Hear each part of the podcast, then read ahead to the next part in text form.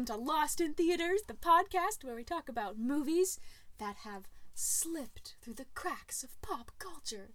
My name is Rachel, and I'm here with my beloved co-host and sister, Orville. My name is Ruth. Ruth, dearest. Yes. Did I tell you how great I am?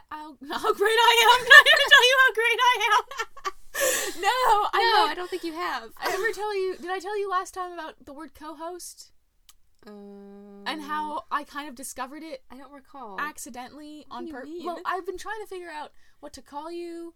Thanks. And I kept calling you my sister, which is true, but I was like, yes. I feel like there's an official term. Right. Co-host. Yeah. It's co-host. I host things. We co-host things. As do I. You're correct. That is the function of the co-host. All right, are you ready? Actually, let's please move on. Actually, before I forget, because I might forget at the end, our Twitter is functional, and I downloaded the app. Until this time, I hadn't downloaded the app. I was like, I'll just use my computer. It's bad. It's best to use the app. Are you okay? I think I'll be all right. But anyways, our Twitter is more like, floating. It's at Lost in Theaters on Twitter. Didn't we already have a Twitter? We did, but I'm saying, like, you can follow us now. And it went. Remember last? Well, I feel like last week I was pretty like it's dead, it's over. But we're back. I think it's gonna be all right. Cool. Yeah. Okay. Cool. The movie. Yes. Are you ready? It's a Disney movie. Oh no. I mean, yay. Darby O'Gill and the Little People.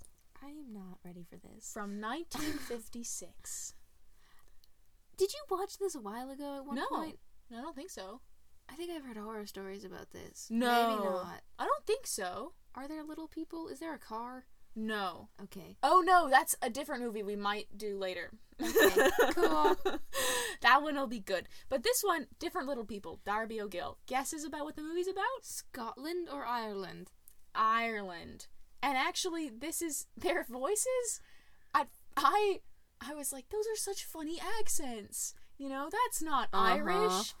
Come to find out, like, they're all Irish. Except for maybe Janet Munro. Actually, Seanry O'Connor is Scottish. Seanry O'Connor. Oh my gosh. Sean Connery. Wow. His name is Sean Connery. That was a fantastic name. Spoonerism? I don't know what it was. It was a disaster. Seanry O'Connor. And it's actually a coincidence that I didn't know he was in this movie, but he passed away recently. This is the guy who played Bond, right? Yeah, at the very end of October this year. Yeah. Yeah, Sean Connery is in this movie. He's younger than Bond, I believe. I am calling him Seanry O'Connor from the Bond. And Janet Munro, who, Ruth, is Roberta in Swiss Family Robinson. Are you sure you don't just say Munro? Yep, that checks out. Munro. I can't tell. Is it actually Munro? I think it's Munro. Yeah. Now that you say it. What did I say? Munro. Really clearly. Okay. So she's Roberta from Swiss Family Robinson. That came out in 1960. So this was like her booming years right here. She was the hot actress at the time, Put her in all the stuff. It's like magic. Last name Munro. Munro. Janet. Cool. Janet. And then there's this fellow named Albert Sharp, and then another fellow, and both the other fellows were Irish. Okay. It's based on a book from 1903 called Darby O'Gill and the Good People? Yeah, because they're not bad. Ah, yes. There, it all makes sense. So this is an old Disney movie, and like most old Disney movies, you have to be in the mood for an old Disney movie to watch it. Like Sleeping Beauty in the mood? Oh, no. More like Swiss Family Robinson. Okay. Except, it's a little trippier. So, imagine, Swiss Family Robinson with the way the filming works, like, the style of filming and even the arrangement. But it's a little more, fantastical than Swiss Family Robinson. So, it requires more special effects, and they look a little strange. So a bit like Bedknobs and Broomsticks? Yes! Except less... So, but Bedknobs and Broomsticks is a bit more like Mary Poppins. So if you put Bedknobs and Broomsticks together with Swiss Family Robinson, you get Mary Poppins. Yeah. And this isn't like Mary Poppins. No. It's the other half. Okay. Like, if you were to combine the other things. Yeah, the things that don't make it Mary Poppins, where you're like, oh, that's Mary Poppins, and the other side of the combination is Darby O'Gill and the Little People. Okay. Like, there are neon colors in it. Okay. Not a lot, but there are, and they've managed to do, like, special effecty things. Neon. Yeah, and it was jarring, but it made sense, it worked for what they were trying to do, but... Well, now that you've spoiled the whole thing. The whole thing. Yeah. No. Okay. It's definitely... It is a kid's movie. It isn't... I mean, I would have loved it as a kid. It is a little creepy at times. But it's a good kind of creepy, maybe. More like Grimm. Think like Grimm's fairy tales, but not the bad ones. Like, not where anybody's losing toes or anything. But where, you know... Aren't they all kind of like that? Like, death shows up in Grimm's fairy tales, and he's like, you're gonna do this thing, and this person says, I don't know, man, and there's a whole... So, like, more like Terry Pratchett? Less funny. Okay. Less ironic. Terry Pratchett's really ironic. Yeah. If Terry Pratchett was sincere, it would be like Terry Pratchett. Hey, he's a very sincere person. He is. It's true. But, I mean, more or less, you know? Yeah. Mm-hmm. Yep. Mm-hmm. No, it's fantastical. So it is, Alright, so there are special effects? Yes, there are. What's the music like? The music is like the Disney music of the time. Although I don't know what that means. It's Irish inspired. What year is this? 1959. Good to know. Yeah, Irish inspired music. Yep. So, medium spoilers. I just said the music type. Draw conclusions where you will. No, I wasn't saying that was a medium spoilers. It's just like. Oh, are we moving on to medium spoilers? I mean, nothing else to be done. I am. I'm trying to think. If you want to know spoilers, we've gotten the actors, the genre is fantastical. Yeah, I think we're good. Medium spoilers? Okay. What kind of special effects? Well, there's little people. I just asked if they existed, but like... And you have normal-sized people, and then you have people who are the same proportions as normal-sized people, but about 3 inches tall. Okay. You have to sort of use some sort of special effects for that. Okay. Yeah. Okay. Yeah, it's not like the little people are children, or like the, Dwarfism? Jawas.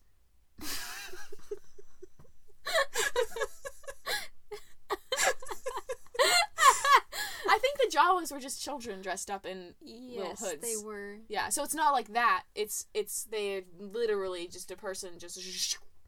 Wow. Yeah. Okay, so, medium spoiler section, here we come. This is Irish folklore at its finest. Okay, how come that wasn't in the no spoiler section? Because it's spoilery! Legitimately, if you like Irish folklore, you will love this movie. Okay. It is just saturated, full of Irish folklore, and to the point that I knew there were things I was not getting because I did not know Irish folklore. Is there a black dog? Oh. There's no. That's one. No, there is a black horse, though. Okay. More on that later. Stay tuned, folks. Yeah, no, it's very... Oh, it's so bizarrely Irish. There's these words. I didn't even write down words that I didn't know because they were so quick I didn't catch them so often.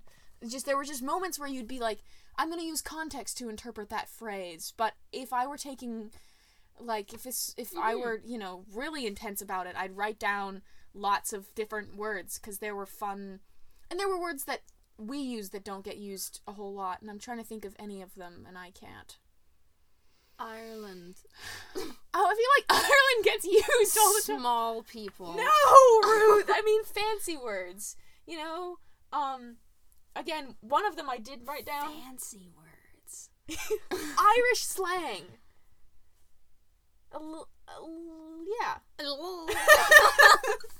Yeah, Irish slang.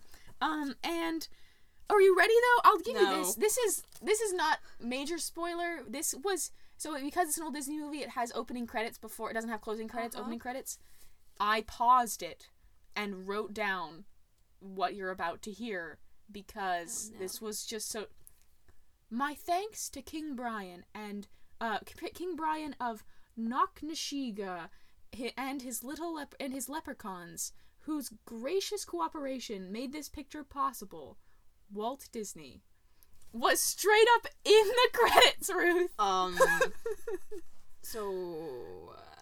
Yeah, there weren't special effects. Oh, so apparently leprechauns were involved. The premise of the movie is there's that guy in town who, he owns his property for the lord of the area. He's supposed to maintain his property, but he no longer does. Lord Mayor. Yeah, kind of like the mayor. And he no longer does, but instead, he's the guy who tells all the stories about the fairies in the pub. Pub fairies. Exactly. And so those don't sound safe. Pub fairies? Yeah, no, they don't. You stay away from the pub fairies. These aren't pub fairies. They're leprechauns. They do their own thing. See, that sounds worse. Okay. They're not pub leprechauns. They're just leprechauns. Okay. So he, and the Lord of the Land says, okay, well, I'm gonna retire you on half pay and hire someone else. And the old man says, he's got a beautiful daughter, and so he tries, there's this romance developing between his daughter and the new guy, who's Seanery O'Connor. We forgot to say the Chaucer scale. I mean, it doesn't really show up. No. Okay. The Chaucer scale has a very specific purpose. Really? And you've used it for every single movie since. Okay. Well, let's shelve the Chaucer scale. I hope we don't need the Chaucer scale. No. Oh no, we don't really. Not for this one. You're giving me a weird look. I'm concerned. Yeah, there's not really a reason for the Chaucer scale. Okay. Although, there could be things that when you watched it as a kid, like there were just weird stuff in that relationship between the guy and the girl that were a little, like, dodgy at times. Oh, and like actually Chaucer scale? Or is this just you? I don't know. Keep going. I don't know. It was just, some of their words were a little harsh, let's say. I don't know. At one point, she, like, hits him with some reins or whatever because he's being a jerk and he ends up with a wound, and you're like, that's kind of abusive, that's a problem. Okay. But it's just really strange. You don't want to, it's out there, and as a child, if I were watching this, I would have definitely moved on. I'm gonna go hit my sister with reins now. No, Ruth. I would have been like, that's jarring and strange, and but I probably wouldn't have thought about it very much, whereas now, when I saw it, there were, like, light bulbs in my head that were like, that's gonna be an issue!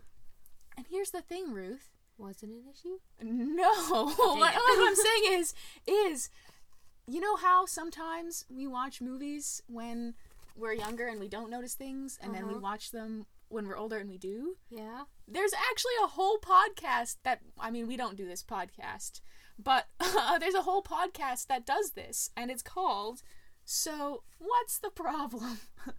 Oh, that's cool. Yeah, and they, they look at, it's by this Shifty Bench Productions, and they look at movies that you watched when you were younger, and they, talk about how they, developed, or how you look at them differently now. I listened to one of them just last night, and they were talking about planes, trains, and automobiles. And there were just things. It was interesting because they don't just talk about, problematic stuff. They talk about how you look at things when you're older differently. Yeah. And you just approach movies differently. You can find So What's the Problem on Apple Podcasts, actually. Cool. And they have actually another podcast, which is almost more fascinating, called Drop the Pilot, which is about TV shows that only got a pilot. Ooh. Yeah. Dang. Yeah, and so they'll talk about the one pilot. And you can find that as well. Wait, is this our official plug for other podcasts? This is another podcast, that you guys can listen to if you're interested in this sort of thing. That was very nonchalant of you. Thanks for just slip it in there. You guys should check it out. They're really cool. Yeah, it's called So What's the Problem and Drop the Pilot, and you can find them on Apple Podcasts. Shifty Bench Productions. Yeah. I want to listen to So What's the Problem. Yeah. I think I need that in my life. It's fun. Back to our podcast, however. Darby O'Gill. That was intense. Yeah. Okay. Darby O'Gill and the Little People. Yeah. Well, should we go to the major spoiler section, Ruth? Yeah. Okay. Did you learn that sound effect from, like, listening to audiobooks from the library that you would check out in, like, those plastic bags? No. I did not. Because it was, like, a chime every time you're supposed to turn the page with the book, right? Yes. Do you remember those? No. Yeah, I remember them in those in the plastic bags with the tapes. Uh-huh. Yeah, okay. I don't remember the chime, but I remember those plastic bags. Like, Sylvester the Three-Spined Stickleback was one of them. Oh, that was the best one, clearly. Well, anyway. All right. So, opening credits. I already talked about the words from Walt Disney. Thank you, Walt. Yes. And then you follow this, you're following this old woman through town, and she comes to, let's see, she comes to this place, she goes to, like, a house, and there's a girl in there churning butter, but she's clearly not actually churning butter. What? It's because it's old-timey. How would we know? Well, we don't churn butter. It doesn't look like there's any pressure on the other end of the stick. She looks like she's just holding a stick and moving it up and down, and there's nothing underneath that she's pushing on. Well, you don't push on it. You push on the floor, ultimately, wouldn't you? No, you're just moving it up and down in the liquid to make butter. You're churning butter. Yeah. Yep. Okay. That checks out. Is she not turning butter? You never see the bottom part. You only see the stick. Are there leprechauns inside? No. So they're talking, and she says, "You better get married soon, little girl, because you're, getting up there, and you're kind of high class, so all the guys are kind of scared to ask you out." And that's, when my my brain was like, those aren't Irish people, are they? Turns out a lot of them were. Anyway. Okay, so then they hear a carriage coming, and it's Lord Fitzpatrick. Fitzpatrick is coming. You're kidding. Yeah, and he's looking for her dad, and her dad, she covers for him. It's like he's probably just sharpening his sickle out back, and she takes off, and she goes to town to go to the pub to get her father because he's not sharpening his sickle out back. And Lord Fitzpatrick knows this. And, as she goes away, Lord Fitzpatrick turns to the person next to him, and he's like, yeah, she's a sweet girl. It's a pity her father retired 5 years ago. He didn't retire 5 years ago. It's a joke, right? Because he didn't really retire. He acts like he's retired, but he's not. Oh. Yeah.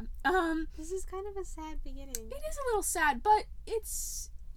so she goes to get him, and the old woman then says to the Lord Fitzpatrick, I have a son, his name's Pony, he's awesome, you should hire him. Why would you name your child Pony? Well, he runs a mail cart, which has ponies on them. Say no more. Okay. The girl's father's name is what, Ruth? Patrick. Darby O'Gill. Darby. And so we'll call him Darby the rest of the time.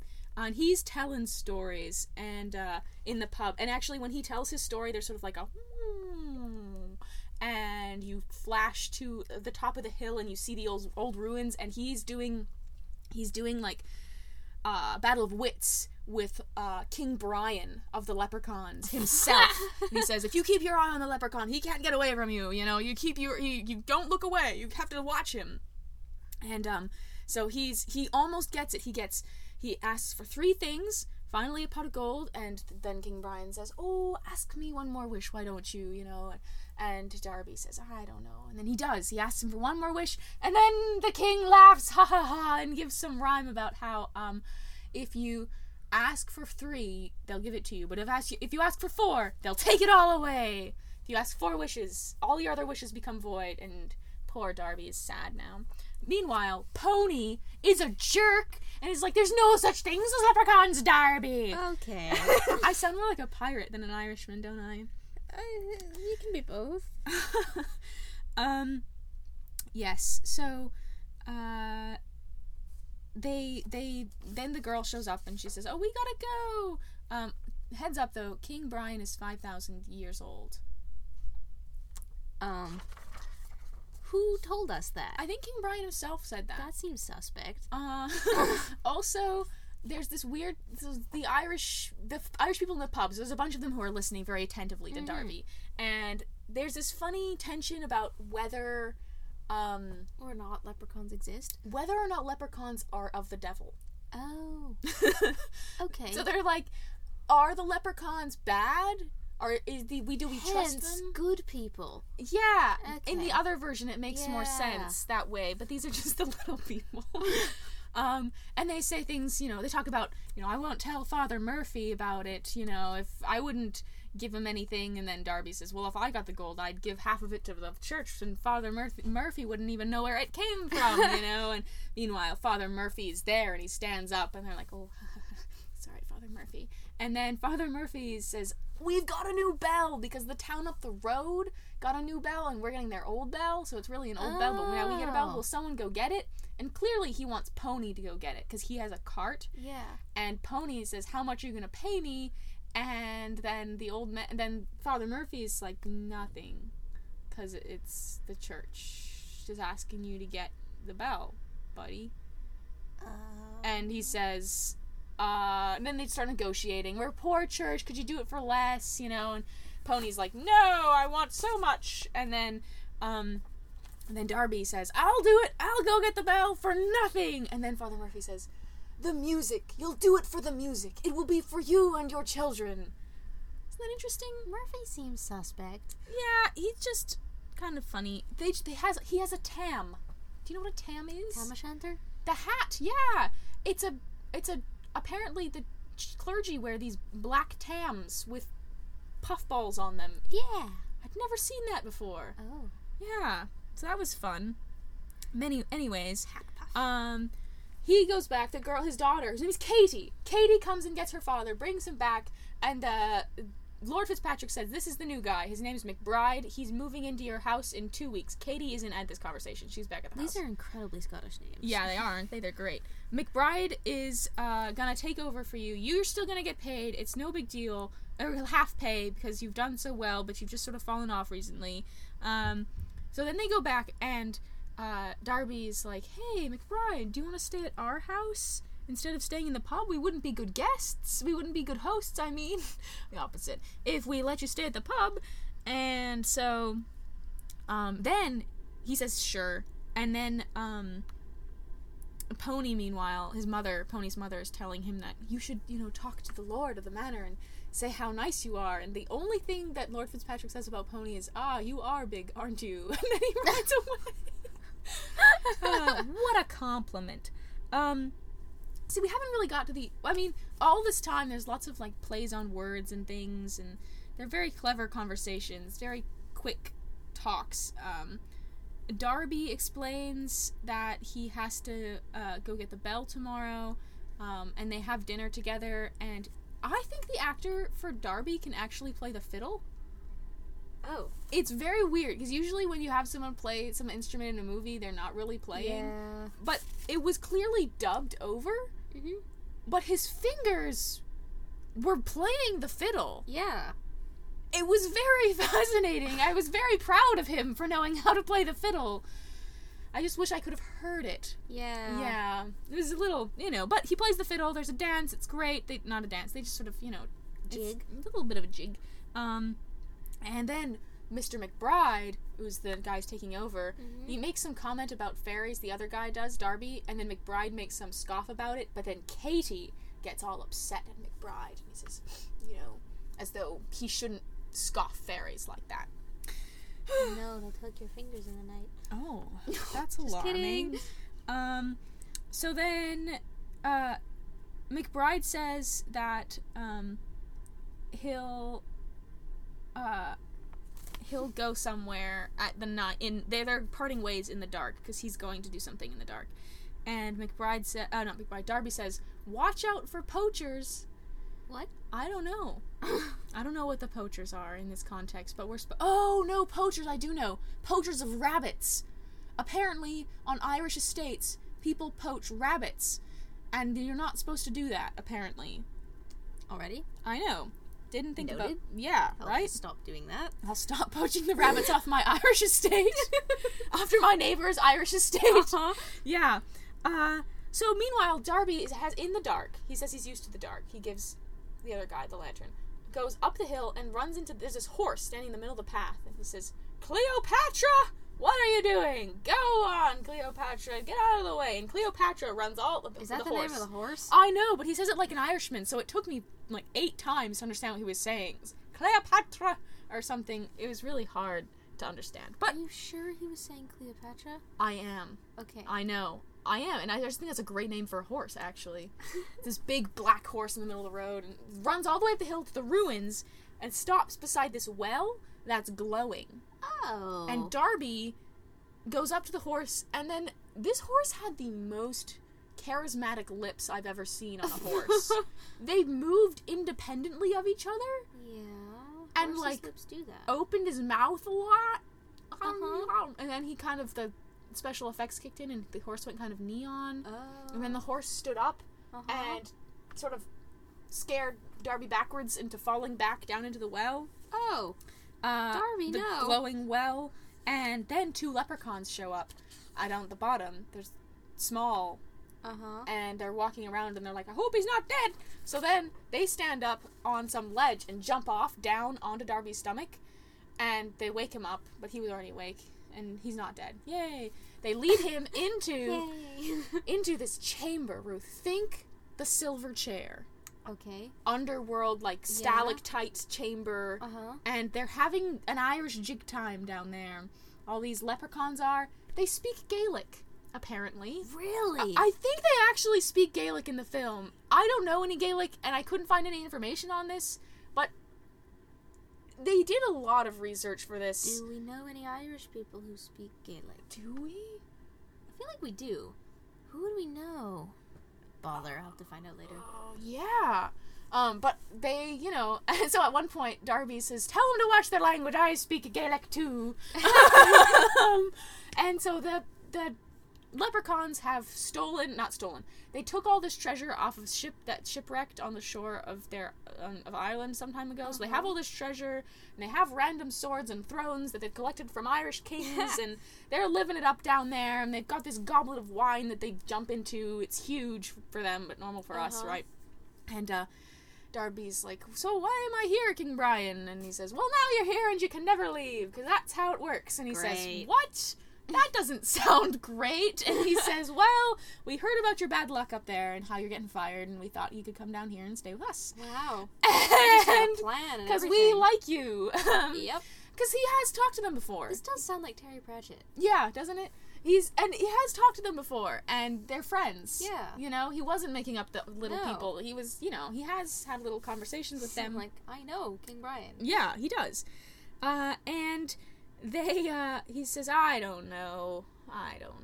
And so he ends up playing the fiddle for them. And he plays this hunting jig on the fiddle. And the dance sequence here was really intense. It was very, very, at one point they all leave the room, this is at the very end, they all leave the room and come back on white horses. Oh. Which are also small, and they charge around in a circle, and then King Brian, there's magic. At this point, actually, the leprechauns have these magic to, like, make things happen, like, they'll... Sort of like Emperor Palpatine's lightning, actually. What? Yeah. And he sprays his magic at the wall, and it opens up. And then they all charge out on their horses. Meanwhile, Darby is trying to fill his pockets full of jewels. And Darby? He almost misses the door out, but he slips out at the last second, and the horse is standing right there. So he and the horse go back, but his pocket had a hole in it, so he lost all the jewels. There's no more on that. It isn't like he gets in trouble for trying to steal them or anything. No. You don't hear anything else about those jewels. So he and the horse and Darby are in the barn and they're chatting or whatever. Uh-huh. Not really. Darby's just talking to him and he's like, I have a plan. We're expecting company. The king then shows up and he says, I should kill you, Darby. You made me look like a fool in front of everybody. And he says, oh, I'm sorry. King Brian? Yeah. Oh, okay. He says, oh, I'm sorry. I just wanted my pipe. And, well, you know, and that's all I wanted, man. You should have just let me come and get it or whatever. And, you know, Darby says, oh... Not Darby, the King Brian's like, I suppose, I don't know. And ultimately, they get this, he tricks him. Darby tricks him into drinking a lot of alcohol. A lot of alcohol. A lot of alcohol. A lot of liquor. And it doesn't get him drunk. Like, it doesn't make him pass out. Uh-huh. He does get a little loopy. But the thing is, Darby has already told the horse he has to make him stay there until morning, and then he has to do whatever he says. Oh. So he tricks him into staying until morning. They do this really great game. I want to play this game so bad. It's called The Wishing Song, and you just sing in rhyming couplets. So they sing in rhyming couplets until morning, like 81 verses. Oh my gosh, and we just watched that? We don't hear all 81 verses. We hear the first, like, 4 and then the last 3. Okay. It's pretty great, though. And so, then the horse falls asleep at some point. Unrelated. Anyways, he tricks the, in the daylight, the leprechaun's magic doesn't work. Oh, that's weird. I know. So he tries to phase through the door or whatever. Uh-huh. Can't get through the door. He's so angry. And then Darby, he's like, I'm gonna cut your fingers off, Darby, and all of the children in the town will be changelings. It's gonna be mad. And then he says, oh, will it? And he sets this cat down on the ground, which chases the king around. And he says, you know, he gets him to do what he wants, right? And he says, okay, here's my first wish, because he gets 3. He says, my first wish is that you will not go away until I've made my other 2 wishes. Oh my gosh. So it works, and he carries him around in this little knapsack. And meanwhile, he goes back to the house. The old woman was running out of the house, and she scowls at him, and clearly she's figured out that Katie and McBride are kind of buddies now, and she says, oh, you're not going. She wanted her to marry Pony. But Pony's terrible. Well, you haven't even heard the half of it yet. Oh. Anyways, meanwhile, McBride and the girl, Katie, have a heart-to-heart, and, everything's working out fine. Brian, he has to go to the bell today, right? Darby does. So he goes to get the bell. Meanwhile, Michael McBride, his name's Michael, he's mowing the lawn by the bridge with a 2-handed scythe. Nice. Is this how they mowed the lawn, yes, Ruth? Because that would take forever. Wow. Oh my goodness. I legitimately thought, I don't think I could ever mow a lawn if it's just a 2-handed scythe, just shh, shh. And he's singing a song about his lovely Irish girl. It's, you know. Yeah. He's from Dublin, by the way. Just little tidbit. Meanwhile, Katie brought him lunch, and they have a little chat. It's so cute. And he says, so, did your father tell you anything else? And she says, oh, no. She still doesn't know that they're supposed to move out in 2 weeks. Oh. Yeah. So she also missed that? Yeah, sorry. He probably said that. I was distracted. Meanwhile, Darby brings back the bell, and the priest sees the bag he's carrying move, and he says, what's in there? And he says, would you believe that it was King Brian of the Leprechauns? And he says, no. And he says, well, then I won't show you. And he goes to the pub, and, you know, he doesn't open the bag again, but they ask what's in it, and he, you know, tells them again what's King Brian of the Leprechauns, and Pony teases them, and then they kick Pony out because he's a jerk, and okay. He pours some of the finest liquor in a tiny little glass and hands it. The bag, you can't see in the bag. The bag is just sort of open. He lowers it into the bag, and you hear this sort of glugging sound, and then the cup flies out, and then the lady, then he leaves with King Brian, and the lady, who's the pub manager, lifts up the cup and says, and if they don't say it ever happened, it'll be here for them to see. And she puts the cup on the back shelf in, like, the place of honor. Oh, it's great. And, meanwhile, then they, I've lost my train of thought, Ruth. It's totally gone out the window. Sorry. King Brian. Oh yeah, that's what it is. Darby finds out that Michael is doing more than he was told to do, which is delusional because Michael's supposed to be looking after the property, and Darby is like, no, don't look after the property yet. So he runs after him. Katie tells him he's doing this. Okay. So he runs after Michael, and then Michael tackles him to the ground because he thinks he's a poacher. This is where I learned what a poacher was. He thinks inside the bag that Darby's carrying is a rabbit. Oh. And he opens the bag, and sure enough, it's a rabbit. And he says, now I have to take this from you, unfortunately. No poaching allowed at all. And then Darby looks in the bag, and it's King Brian. Uh-huh. And then Michael looks in the bag, and it's a rabbit. Uh-huh. And so then Darby and King Brian have a really intense conversation, and Michael is just... doesn't hear King Brian. Uh-huh. He just sees Darby yelling into this bag. He thinks he's crazy. Yeah. But then it all sort of sorts out in the end. And that night, you know, he makes his second wish on accident. Darby does at that point where he says, I wish he could see you. And he does. He's like, well, he can. He sees me as a rabbit. And you're like, boo! Dang it. You, King Brian. And so, they're sitting there. He's like, I don't know what to do for my third wish. I want it to be for Katie. I don't even know what she wants, though.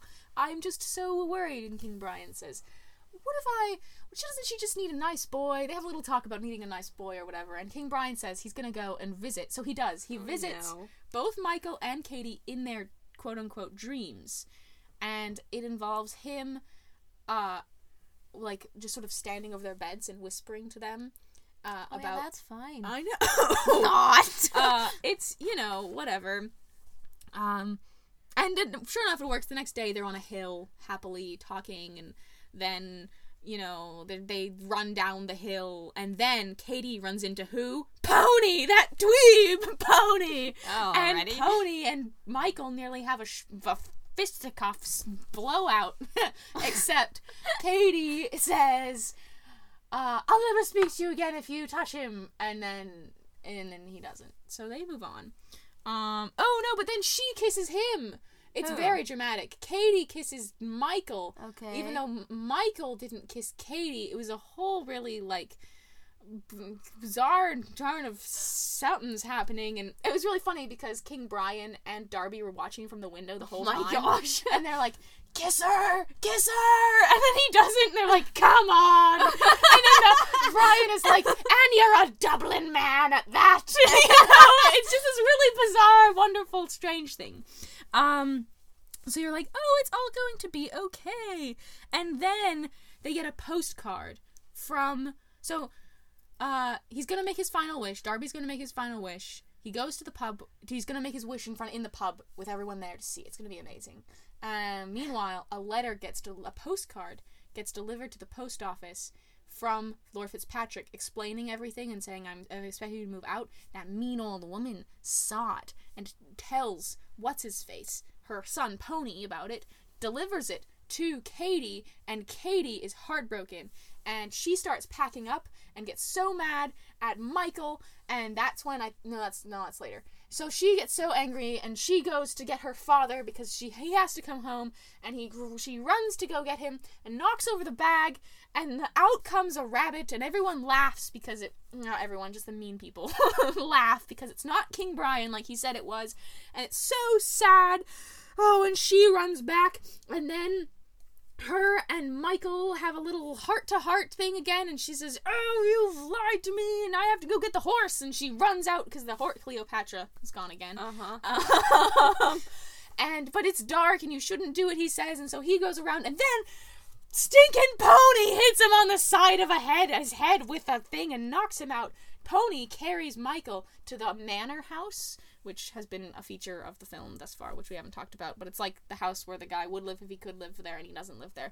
So he takes him to the manor house and puts alcohol on him and says, you know, when Lord Fitzpatrick shows up tomorrow, you're gonna look like a bad caretaker. Ha ha ha.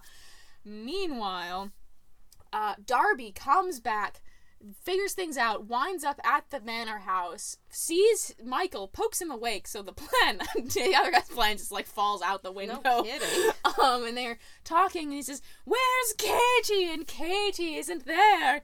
And Katie has gone over the mountain looking for Cleopatra. And this was the line, Ruth. "God forgive me, she's been chasing a puka." What? Oh. I think Cleopatra's a puka. Dang it. I don't even know what to do with that information because I was not expecting the word puka today. Given our one of our previous videos. Yeah. And then here's the other thing. Hear that sound? He says, "That's, wait for it, a banshee. Same as I heard the night my wife was taken. She'll be destroyed entirely."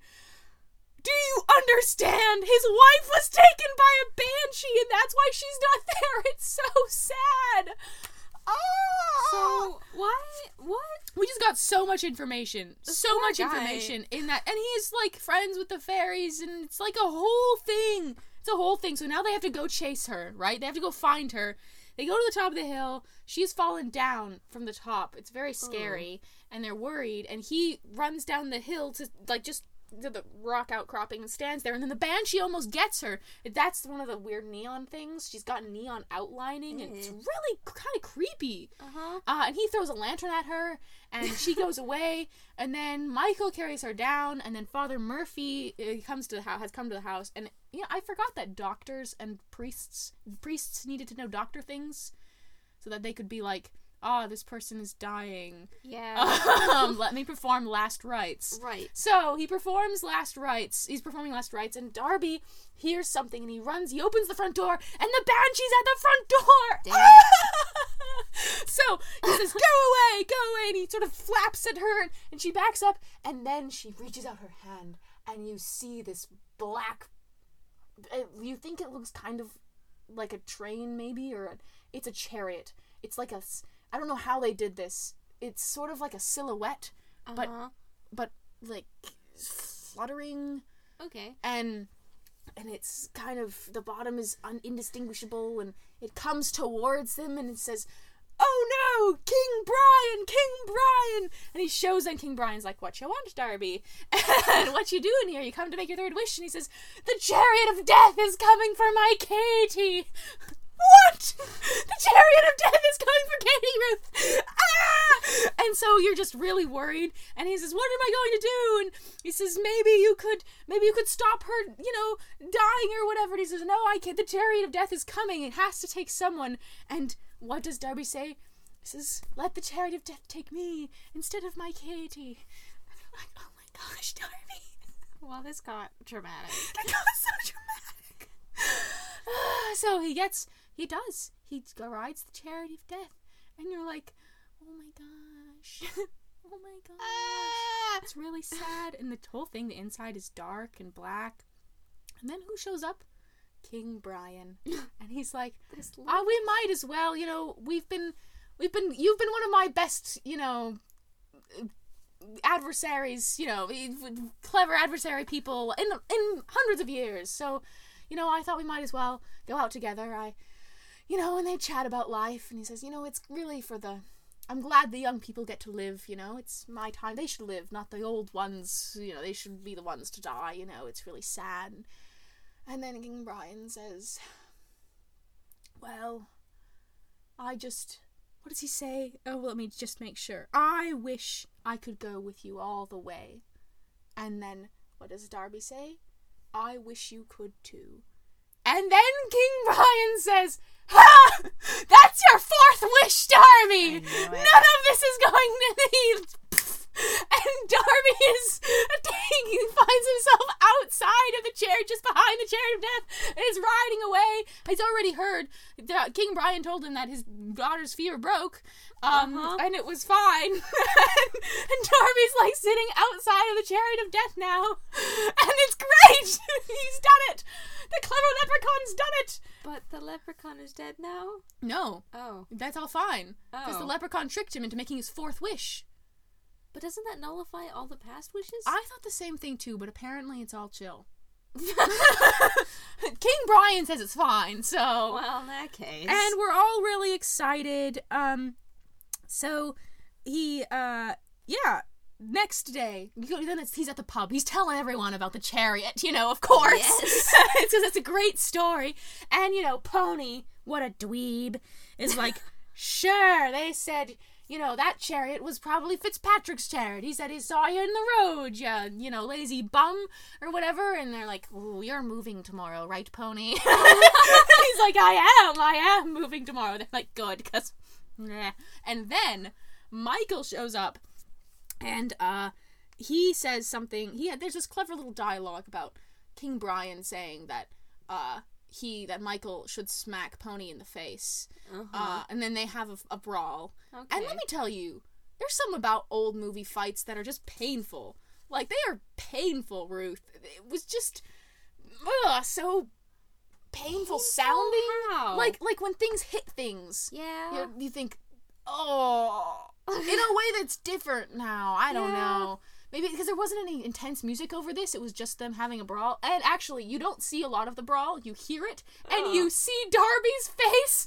Darby and all the pub are just watching, and they're like, ooh, oh, you know, they have this whole, it's wonderfully done. And so then they go out, he wins, Michael wins, mm-hmm. and Darby and Michael go out, and then... Michael and the girl sit on the back of the stagecoach of a coach or whatever, and mm-hmm. Darby and they ride off, and it's lovely, and they're together, and it's all sweet and happy. Yeah, that's the movie, Ruth. That sounded fun. It's fun. It reminds me of the one in Scotland. It reminded me of that too. What? Sinful Davy. Yeah. It had similar vibes. I would agree. Okay. But Sinful Davy was less coherent. Oh. This actually had more plot. Yeah. Although at times it was a little not plotty. Yeah. But it was very plotful. And I don't think I managed to get across how Irish this movie felt. I just got, for starters, they talk about pukas. I know what that means. I know. Well, listen to our Harvey episode, guys. It's a good one. Then you'll know what a puka is. But yeah, it was just very... And you know, it's a fairy tale. Yeah. It's such a fairy tale. And it was so weird because I was like, it's such a good movie. If they remade it, would it be? No. And it just wouldn't be. It's hard. Disney isn't like that now. It's hard to make movies like that when it comes. The way it would show up on TV, for starters. It would be like a TV movie. Yeah. And today's TV movies are just different, I feel like. They feel more, I don't know. The weird animation bits added to the movie, it felt like. King Brian being oddly small, and and he had violently red hair and the crown, and it was just very, you know. Yeah. It's kind of fun. It's a fun one. Yeah. Good costumes? Yeah, it all felt like it was the time. It didn't feel out of place or anything. Yeah. Yeah. Wow. Well. I'd watch it. Oh, good. Shall we finish with a song? I'll tell me more when I got home. The boys won't leave, the girls alone. Someone on my hair, he stole my comb. That's all right till I gone home. She is handsome, she is pretty, she is Belle of Belfast City. She is a courtin', 1, 2, 3. Oh, please, will you tell me who is she? I think it's Rachel. Verse. No, it's yeah, I think it's Rachel. They've got names. Yeah, Rachel. No, they've got Irish names. It's definitely my Rachel. Name is Hebrew, Ruth. It doesn't work. It's accepted. Fine. Yes. Well, folks, that's been our episode. Thanks so much for listening. And, you know, don't forget, if you want more, another podcast, a different podcast, So What's the Problem?